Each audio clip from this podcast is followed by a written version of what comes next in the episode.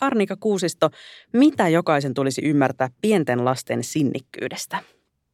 Jos mietitään jotain niin kuin ajattelun teoreetikkojen klassikkoja, niin eihän ne ajattele pieniä lapsia sellaisena ajattelijoina – vaan ne teoriat lähtee usein niin kuin kouluikäisistä, että joo, että sitten tässä kohtaa lapset oppii ymmärtää sitä ja tätä.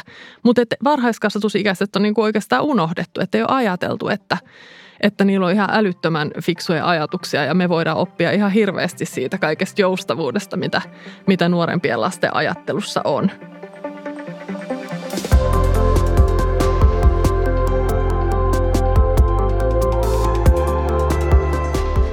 Kuuntelet Helsingin yliopiston Utelias mieli-podcastia, joka puhuu tieteestä tunteella.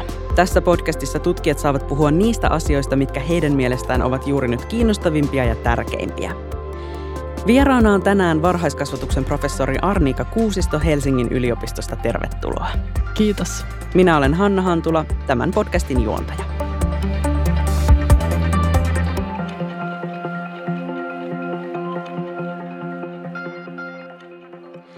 Arnika Kuusisto, mulla menee kieli jo vähän solmuun, kun kysyn tätä, mutta siis sun tutkimusaihe on eksistentiaalinen resilienssi. Mitä se tarkoittaa?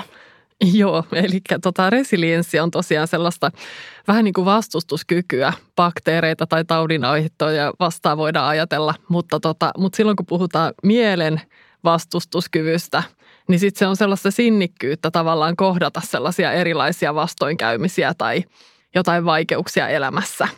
Ja, ja sitten kun me puhutaan eksistentiaalisesta resilienssistä, niin eksistentiaalianhan on semmoista niin olemassaoloon liittyvää. Eli vähän semmoinen niin kuin being in the world, niin kuin Heidegger sanoisi. Eli tavallaan sellaista niin kuin oman paikan löytämistä elämässä ja universumissa ja jotenkin paikantumista ja sellaista merkityksellisyyttä.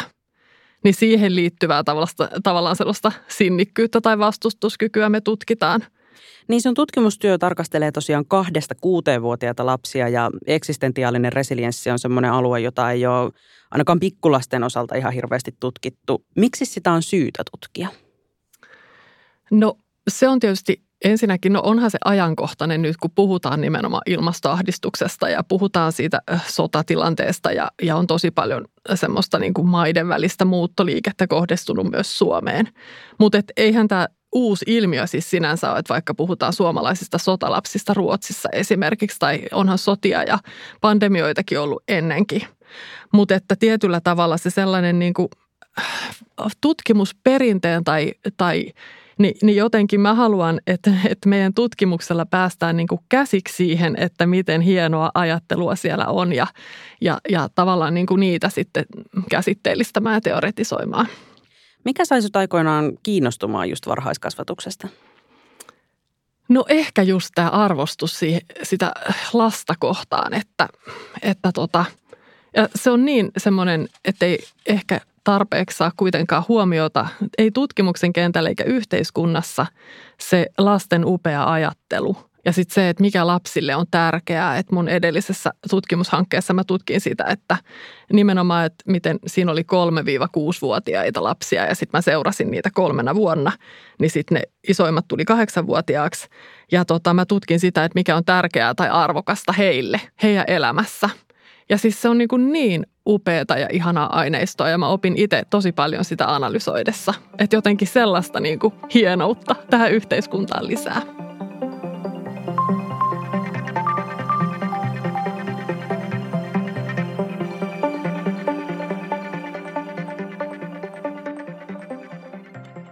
Tässä podcastissa tutkijat saavat puhua siitä, mikä heistä on oikeasti juuri nyt tärkeää.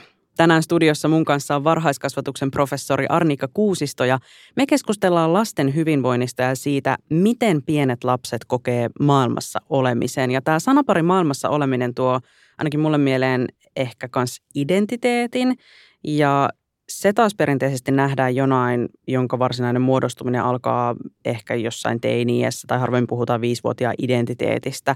Ja mä voin ainakin itse myöntää, että mä oon sortunut monta kertaa siihen, että saatan jotenkin vähän vähätellä vaikkapa taaperon ajatuksia ihan vaan siihen ikään vedoten. Ähm, Onko tämä tyypillistä? Minkä ikäinen lapsi me oikein tavallisesti nähdään yhteiskunnan toimijana? Missä se raja oikein kulkee? No tota, mä oikeastaan on väärä ihminen varmaan vastaamaan tohon, koska mä nimenomaan näen, että todella pienet lapset on ihan upeita ajattelijoita, joilta me voidaan oppia tosi paljon. Että, että jotenkin sellainen niin kuin thinking outside the box, niin, niin tavallaan lapsilla on niin kuin ihan oma boksinsa, tai siis ei ole boksia. Että, että jotenkin kun tässä yhteiskunnallisessa tilanteessa esimerkiksi, kun ajatukset ja arvot on tosi polarisoituneita ja kaikki on jotenkin omilla hiekkalaatikoilla heittelemässä niitä lapioita, niin, niin tavallaan mitä tämä yhteiskunta tarttis olisi se, että me osattaisiin ajatella joustavammin ja, ja tavallaan niin kuin kuunnella sitä toista ja nähdä toisin.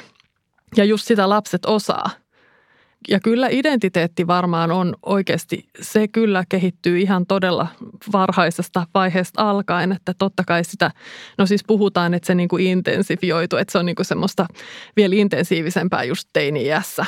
Mutta että kyllähän niin kuin tosi pienetkin lapset tavallaan niin kuin pohtii asioita, että mihin he kuuluu ja, ja tavallaan mihin ryhmiin ja minkä jäsen on ja että kyllä mä, kyllä mä niin kuin näen, että se tosi aikaisin alkaa kehittyä.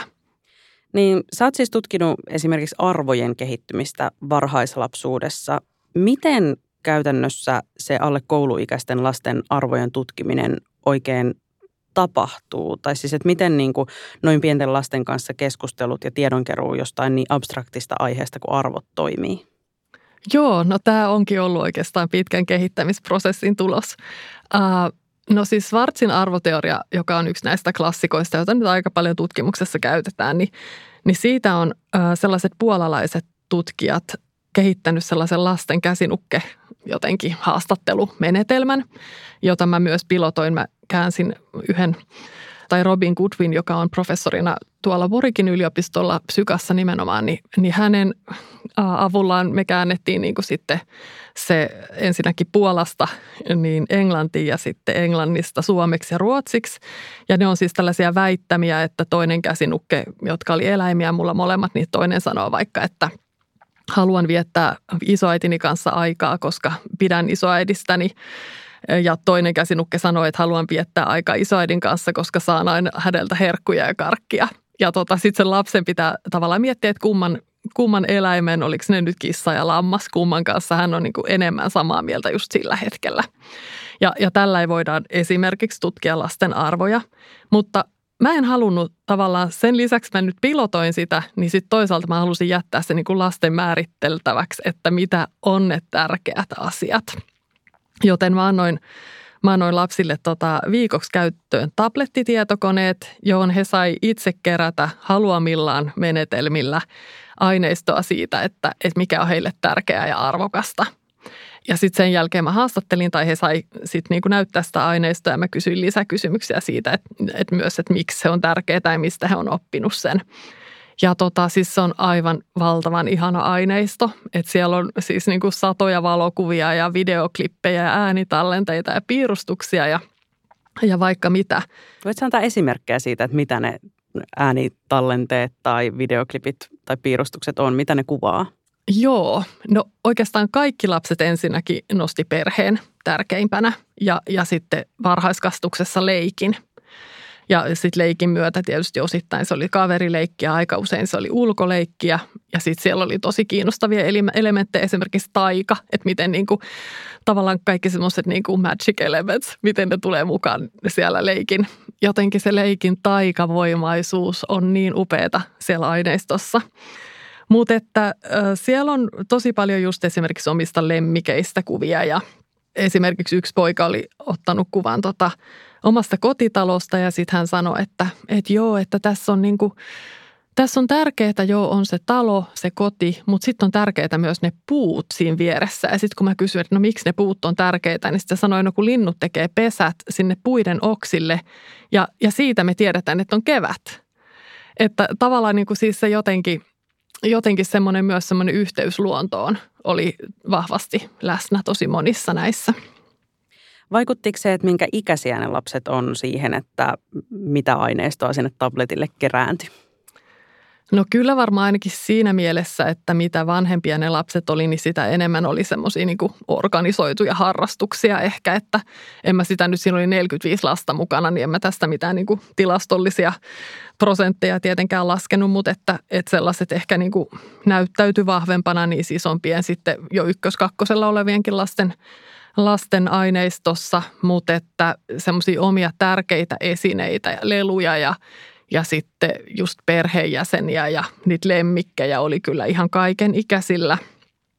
Mä tunnen erään lapsen, jonka mielestä on ihan superhauskaa huijata aikuisia. Että se on hänen mielestään niin kuin ollut viime aikoina äh, hauskinta ikinä. Niin tota, miten tällaisessa tutkimustilanteessa, saattaako lapset joskus huijata tutkijaa? Mä luulen, että se on eri asia. Että mä luulen, että he suhtautuu aika vakavasti siihen, että kun he – kun jos kysymys on, että mikä sulle on tärkeää, niin tavallaan miksi sä huijaisit siinä? Mun, mä tavoitan kyllä ton, mulla on mun, mun neljävuotiaan äh, siskon tytön kanssa, meillä on semmoinen leikki, että, että mä kysyn aina häneltä, että Aili, että onko tänään mun mussukka? Ja sitten hän nauraa ja sitten hän miettii, että no olisiko hän tänään mun mussukka vai ei. Ja sitten hän saattaa sanoa siis kumman tahansa, että on tai ei, niin tavallaan sen pohjalta, että, että miltä nyt sattuu sillä tuntumaan. Mutta mut mä luulen, että, että tämmöisessä aineistonkeruutilanteessa, että kun se instruktio oli, että, että mikä on sulle tärkeää tai arvokasta, niin kyllä sieltä tuli aika autenttisesti niitä, niitä vastauksia. No, vakava asia. Mulla tulee tällaisesta arvotutkimuksesta mieleen vaalikoneet ja se, kuinka paljon niissäkin vastaukseen vaikuttaa kysymyksen muotoilu. Kuinka paljon sä mietit tutkijana sun omaa, oman olemisen vaikutusta tutkittaviin lapsiin? Mä mietin sitä ihan hirveästi kautta mun koko tutkijauran. Se on ollut yksi mun semmoinen tärkeimmistä. Mä oon myös kirjoittanut ja julkaissutkin. Mä oon itse asiassa verrannut lasten ja tutkijan välistä roolia tiedon tuotannossa tutkimusprosessissa niin tuohon Drottningholmin linnan semmoiseen vanhaan teatteriin. Et siitä mä oon kehittänyt semmoisen mallin. Uh, mutta se on aika niin kuin long story, mutta, mutta eniten ehkä sillä jotenkin on miettinyt sitä, että miten se, jos se lapsi on siellä stageillä ja, ja tavallaan niin kuin sieltä näyttämöltä käsin rakentaa itse sitä aineistoa, niin kuin tässä mun aineistossa, niin tavallaan sitten kun se tutkija istuu siihen tuoliin ja kysyy häneltä, että – että miten. Että, et, tavallaan siis vastaus tuohon sun kysymykseen on se, että just tässä tutkimuksessa se ei ole samalla tavalla ehkä ongelma, että koska siis lapset saa aluksi vaan sen pädin ja sitten sen kysymyksen. Että he tuottaa sitä aineistoa sit itsenäisesti eikä, eikä niin kuin välttämättä ehkä ajattele edes, että kenelle se menee. Mutta että että sitten kuitenkin siellä näkyy joitain, jotka on sanonut, että no mä tein tämän ruotsiksi, kun mä ajattelin, että mun opettaja lukee tämän niin kuin eskari, eskariopettaja, kun nämä oli kaksikielisiä varhaiskasvatusyksiköitä. Mutta sitten jos niinku siellä Drottningholmin linnan teatterissa oli semmoinen kuriositeetti, että siellä on tietysti kuningasparille omat penkit. Mä mietin paljon sitä, että, että kun se kuningaspari istuu sinne penkkiin, etupenkkiin, niin tavallaan kenelle sitä performoidaan sitä. Tavallaan he on yhtä aikaa myös niin kuin koko sen yleisön ja tietyllä tavalla ehkä näyttelijöidenkin niin kuin semmoinen yksi main focus. Että tavallaan se muuttaa heti sitä niin kuin valtasuhdetta, kun se tutkija astuu sinne vaikka päiväkodin tilaan, sinne ryhmätilaan.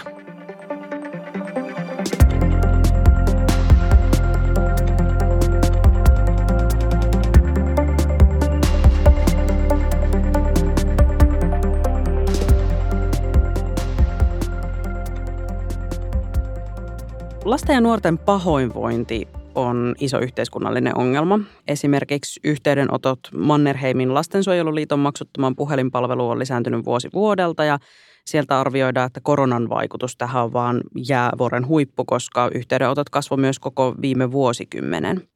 Nämä sun tutkimuskohteet, eli siis kuusivuotiaat ja siitä alaspäin, ei toki edes muista aikaa ennen koronaa, mutta miten korona näkyy just tämän ikäryhmän hyvinvoinnissa, kun yleensä tilastoissa puhutaan jo vanhemmista lapsista ja nuorista. Nuorilla ja aikuisilla siis pahoinvointi on lisääntynyt. Näkyykö tämä sama pikkulapsissa? No tota, kyllä siellä näkyy siis esimerkiksi semmoinen yhteiskunnallinen eriarvoistuminen.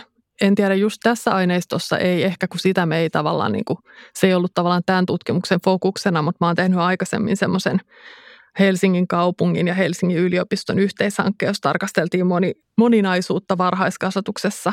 Ja siellä kyllä näkyy myös se semmoinen eriarvoistuminen ja tavallaan se semmoinen hyvinvoinnin polarisoituminen. Ja siitä on jo, se on itse asiassa jo niin kuin vuosikymmenen takaa se aineisto ja sielläkin näkyy jo, että mutta että tämän hetken tavallaan, jos mä mietin ihan, no ihan jo niin kuin omien lastenkin kautta, että, että kun mun oma kuopus, joka oli jo sit siinä vaiheessa alakoulun loppuluokilla, kun Ukrainan sota alkoi, niin tota, hän tuli ensimmäisen sotapäivän jälkeen koulusta Tukholmassa, jossa me siellä silloin asuttiin, ja, ja pakkas ihan ensimmäiseksi äh, semmoisen valmiuskassin sänkynsä viereen ja nukkui oikeasti kuukausia sen, sen vieressä – että, ja halusi tietää, että missä on meidän lähimmät noi väestösuojat ja tavallaan niin kuin se huoli siitä, että, että jotain tapahtuu tai siis semmoinen oma turvallisuuden tunne ihan selvästi niin kuin oli järkkynyt siinä, että hänen luokanopettajansa vaimo oli Ukrainassa just silloin ukrainalainen ja oli Ukrainassa just silloin, kun sota syttyi ja sitten se sen takia varmaan tuli vielä niin kuin enemmän jotenkin iholle. Mutta että, että jos niin kuin tällä vaikuttaa tuollaiseen isompaan alakoululaiseen, niin niin puhumattakaan sit siitä, että miten niin kuin pienemmät lapset, jotka ei ehkä osaa samalla tavalla edes käsitellä ja puhua siitä. Niin. Onko toi kuinka tyypillistä sun kokemuksen mukaan, että vaikka just Ukrainan sota huolestuttaa lapsia? Mistä kaikkialta lapset oikein kerää niitä asioita, joista huolestua?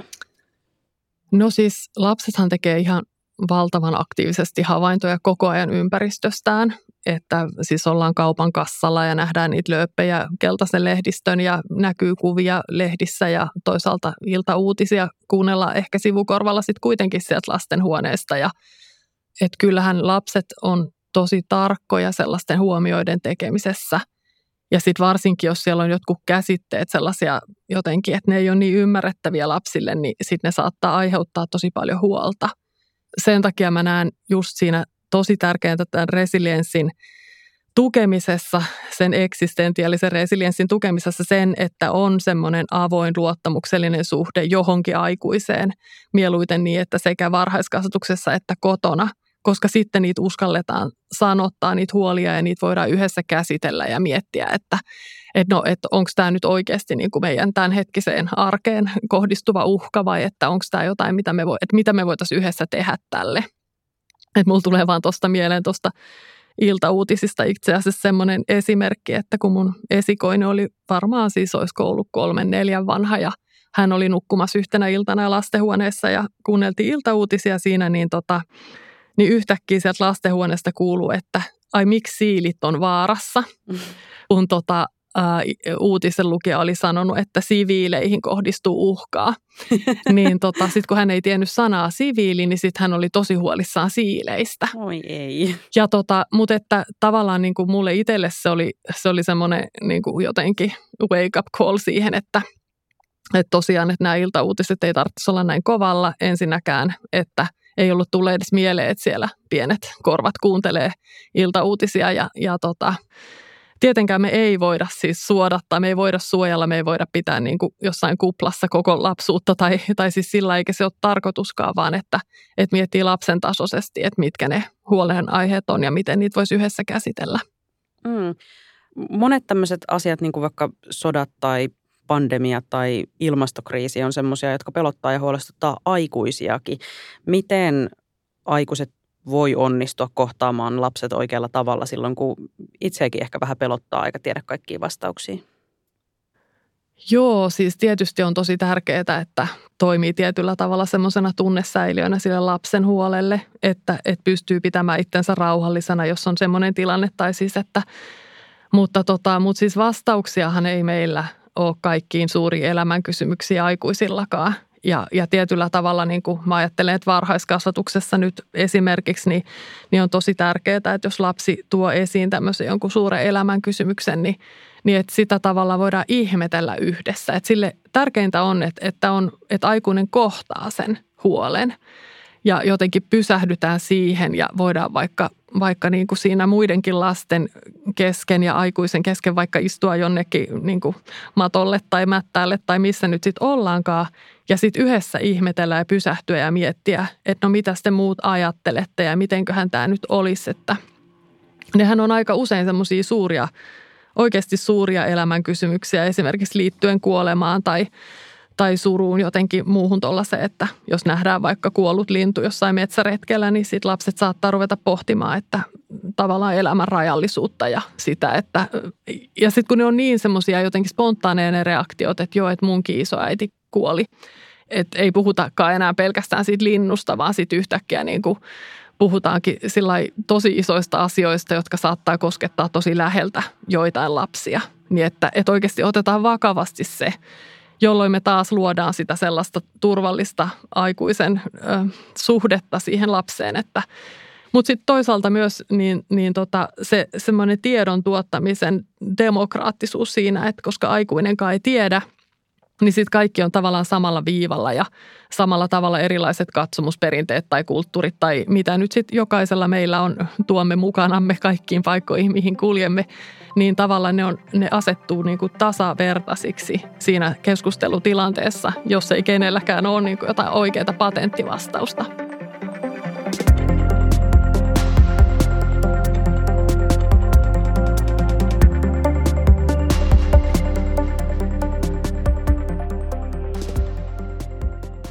Sä oot tutkinut myös radikalisoitumista.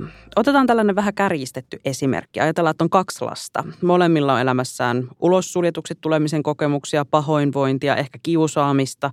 Toinen päätyy ääriajattelun piiriin, toinen ei. Onko radikalisoituminen aina arpapeliä vai palautuuko tämäkin resilienssiin? Joo, arpapeliä se varmaan ei ole. Että resilienssi on tärkeää nimenomaan tavallaan tuosta näkökulmasta – Eli resilienssitutkimuksen juuret on nimenomaan siinä, että tutkijat kiinnostu siitä, että miksi jotkut tavallaan riski olosuhteissa kasvavat lapset niin pärjäs kuitenkin tosi hyvin elämässä. Saatto pärjätä hyvin koulussa ja saatto niinku tavallaan sillä että se oli niinku se resilienssin alkuperäinen määritelmä, että tavallaan niistä olosuhteista huolimatta selviydytään. Mutta, tota, mutta et eihän me olla niin kuin vaan jonkun semmoisten olosuhteiden uhreja, että siinä se yksilön toimijuus ja arvot nimenomaan tulee, astuu tavallaan peliin, että niitä valintoja tehdään sen arvopohjan kautta, mikä meillä on. Mutta totta kai, jos on niin kuin jatkuvia ulossuljetuksi tulemisen kokemuksia kautta koko kasvuvuosien, niin, niin kyllähän se hirveästi vaikuttaa – mutta ei tietenkään kaikki radikalisoidu eikä, eikä edes äh, tavallaan kallistu ääriajatteluun. Ja sitten lisäksi näistä, jotka, jotka on niin kuin mieleltään ääriajattelijoita, niin eihän heistäkään kaikki rupea tekemään jotain väkivaltaisia tekoja sen ajattelunsa pohjalta, että se on sitten taas niin kuin aivan eri asia, että kyllähän tavallaan niin kuin sä saat ajatella hyvinkin miten sen nyt sanoisi, valtavirrasta poikkeavasti. Ja, ja että onhan niin kuin, tavallaan tietyllä tavalla kaikki vahvat arvot on tietyllä tavalla siis se, semmoista fundamentalismia, niin sehän on tietyllä tavalla kaikki ääriajattelua, mutta ei me silti ajatella, että joku, joka vaikka, vaikka ajattelee tosi vahvasti jonkun tietyn arvomaailman, oli sen vaikka ympäristö, niin ei me silti puhuta kaikista niin kuin radikalisoituneina että, että se on enemmän se, että miten, miten rakentavasti pystyy tavallaan toimimaan niiden arvojensa edestä. Hmm. Ähm, mä törmäsin vähän aikaa sitten yhteen psykiatrian erikoislääkäri Ben Furmanin haastatteluun, jossa hän puhui orkidealapsista ja voikukkalapsista – Tämä ajatus oli se, että voikukat kasvaa ja kukoistaa vaikka asfaltin läpi, mutta orkideat on äärimmäisen herkkiä olosuhteiden vaihtelulle. Ja Furman korosti siinä haastattelussa, että tämä ei ole arvottamista, vaan pitäisi muistaa, että se ihmisen oma henkilökohtainen resilienssi voi lopulta määrittää tosi paljon. Voisiko tämän tulkita myös niin, että näiden orkideojen ei todellakaan kannata syyllistää itseään siitä, että asiat tuntuu raskaammilta kuin voikukilla tuntuu? Eli siis resilienssi on jotain, jota toisilla on niin sanotusti luonnostaan. Joo, no tota, totta kai se toimijuus ja sitten just nimenomaan se, että mitä me päätetään tehdä omien arvojemme pohjalta, niin, niin siihenhän tämäkin tavallaan palautuu, mistä mä äsken puhuin. Me varmaan kaikki ollaan tiettyyn pisteeseen asti, niin kuin meihin on vaikuttanut se kaikki meidän tavallaan lähtökohdat ja se ympäristö ja miten me ollaan löydetty oma, tavallaan sitä kokemusta siitä omasta, oman paikan löytymisestä ja kuunnelluksi ja nähdyksi ja kunnioitetuksi tulemisesta ja, ja että kuinka merkityksellisiä me ollaan myös muille niin sen oman kokemuksen kautta. Että ne kaikki vaikuttaa, mutta että kyllähän ne on aina sit lopulta valintoja, että mitä me tehdään. Miten erityisesti pikkulasten resilienssiä voi vahvistaa, jos ei nyt mietitään edes varsinaisia pelkoja tai kriisejä, vaan ihan sitä arkista olemista? Kyllä mä siinäkin ajattelen just, että se, se nähdyksi tulemisen kokemus on niin hirveän tärkeä. Että et jokainen lapsi tulisi kohdatuksi kaikkien, siis sellaisena kuin hän on, että puhutaan myös niin kuin identiteettiturvallisesta tilasta. Että jokainen lapsi saa tulla sellaisena kuin hän on myös niin kuin sen oman identiteettinsä kanssa, että, että tota, se voi liittyä kulttuuriin tai katsomukseen tai futisjoukkueeseen, mutta, mutta että tavallaan, että kaikilla on semmoinen olo, että, että mun ei tarvitse peittää jotain osaa omasta itsestäni siellä varhaiskasvatuksessa. Ja, ja tähän liittyy vahvasti se, että, että oikeasti aikuiset kuuntelee ja ottaa kunnioittavasti vastaan ne lasten kysymykset. Et, et varsinkin uskontoihin liittyy usein sellaisia niin kuin, aikuisilla jotenkin vaikea välillä ottaa niitä kysymyksiä vastaan, koska ne koetaan niin vaikeana ja sitten ruvetaan miettimään, että apua, että mitäköhän tämän lapsen uskonnollisiin kysymyksiin nyt voi vastata sen pohjalta, että se on niin kuin tämmöisestä ja tämmöisestä perheestä – että siellä on nyt näitä ja näitä arvoja. Mitä nämä vaikeat kysymykset voi olla? No siis ne voi olla vaikka just se, että mitä tapahtuu kuoleman jälkeen. Että eihän, eihän tavallaan, ei lapset ajattele, että tämä on joku semmoinen kysymys, mitä ei niinku saa kysyä täällä. Tai, tai lapsi voi puhua vaikka, sanotaan nyt vaikka Jeesuksesta. Hei, mulla on yksi esimerkki, itse mun aineistosta oli sellainen, että kolmevuotias rupesi haalaria pukiessa, niin tota, laulamaan Jumalan kämmenellä biisiä, jonka hän oli siis oppinut jossain seurakunnan kerhossa. Ja päiväkodin aikuinen mietti jälkeenpäin, että olisiko hänen pitänyt, ei kun, että hän oli miettinyt siinä hetkessä, pitäisikö hänen vaimentaa tämä lapsi, koska vieressä haalaria puki joku lapsi, jolla oli erilainen kotitausta. Mä mietin, että, että ihan oikeasti, että mihin tämä yhteiskunta on tullut, jos kolmevuotias ei saa laulaa niin kuin valitsemaansa laulua päiväkodin eteisessä. Että tota, että tavallaan tämmöisiä ne on ehkä ne semmoiset arjen niin sanotut vaikeat kysymykset, että että ehkä se semmoinen uskontoallergia on mennyt niin kuin astetta liian pitkälle, jos me mietitään tämmöistä asiaa.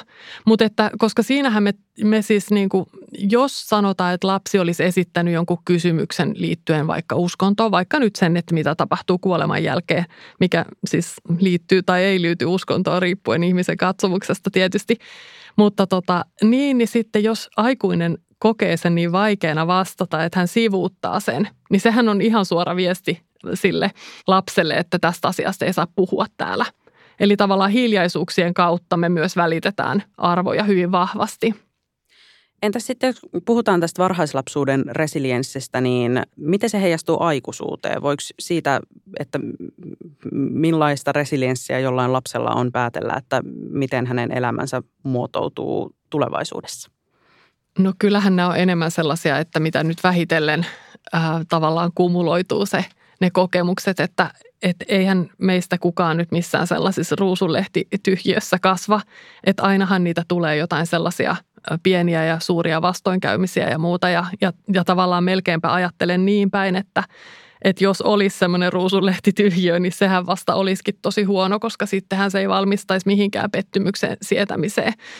Että, että tota, mutta et se on sitten eri asia, että nyt kun tosiaan puhutaan hyvinvoinnin polarisoitumisesta, että jos tosiaan on tosi paljon sellaisia negatiivisia ulossulkemisen kokemuksia, kokee vaikka, että, on, että vanhemmille tai perheille ei ole riittävästi vaikka rahaa ja, ja sitten, että kokee semmoista köyhyyden tunnetta ja sitä kautta ulkopuolisuutta tai sitten on paljon sosiaalisia ongelmia ja on, on mielenterveysongelmia kaikenlaisia ja, ja sitten niin kuin lisäksi joutuu koulukiusatuksi ja muuta, niin että tavallaan kyllähän ne, se, että jos ne jatkuvasti kumuloituu niin kuin oikeasti me tiedetään, että se joissain tilanteissa tavallaan niin kuin sekä hyvät että pahat asiat saattaa niin kuin kerääntyä, niin kyllähän sellainen vaikuttaa tosi paljon ihmisen elämään. Mutta mut jälleen sitten palautuu siihen resilienssiin, että sieltä sitten kuitenkin jotkut osaa jotenkin suunnata kuitenkin sen fokuksen siihen tulevaisuuteen ja ajatella, että, että mä en ole pelkästään jotenkin lapsuuteni tuotos, vaan niin kuin,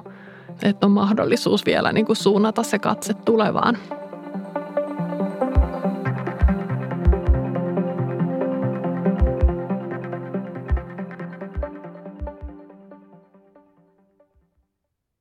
Kenen elävän tai kuolleen tutkijan kanssa menisit drinkeille, minne menisitte ja mitä joisitte? no tämä oli ehkä aika vaikea. Mä mietin tota, mä tykkään tosi paljon Kierkegaardin semmoisesta päiväkirjamerkinnästä, missä hän sanoo, että, että hän tarvii vähän semmoista niin kuin taikaa elämäänsä unohtaakseen tavallaan niin kuin, miten se oli niin kuin, tavallaan elämän semmoisen ankeuden – että, että jotenkin ehkä Kierkegaardin kanssa mä menisin ja varmaan kombutsalle jonnekin merenrannalle. Siinäpä kohtaus, jota Pussi, voi päässä joo, pyöritellä. pussikombutsat ehkä jonnekin rantakalliolle. Kiehtovaa. Ähm, kuinka monta varhaiskasvatuksen tutkijaa tarvitaan vaihtamaan hehkulamppu? No tämä taas oli tosi helppo, ei tarvita yhtään, koska lapset mielellään riemuitsee, kun he pääsee vaihtamaan, että aikuisten pitää vaan huolehtia, että on sähköt katkaistu, että että tota, turvallisuusnäkökulmat on huomioitu, mutta ehdottomasti ei yhtään tarvita. Hyvä. Mikä varhaiskasvatukseen liittyvä teos jokaisen olisi tärkeää lukea, katsoa tai kuunnella? Tämä saa olla ihan mitä vaan kulttuuria. Joo, siis mulla tuli ensin mieleen näkymätön lapsi. Jotenkin siitä, että, että miten meistä kaikista – voi tulla tavalla näkymättömiä, jos ei, jos ei meitä nähdä oikeasti sellaisena kuin me ollaan. Ja sitten me voidaan vähitellen tulla siinä hyvässä kohtaamisessa, vaikka nyt sitten sen pedagogisen rakkauden kautta varhauskastuksessa, miten Michel van den Broeksen ilmaisee, niin tavallaan se, että, että me saadaan se merkityksellisyyden kokemus myös siinä ihmissuhteessa, niin sitten me voidaan tulla näkyväksi ja tavallaan niin kuin kukoistaa siinä Arnika Kuusisto, kiitos kun olit mukana Utelias Mieli-podcastissa. Kiitos.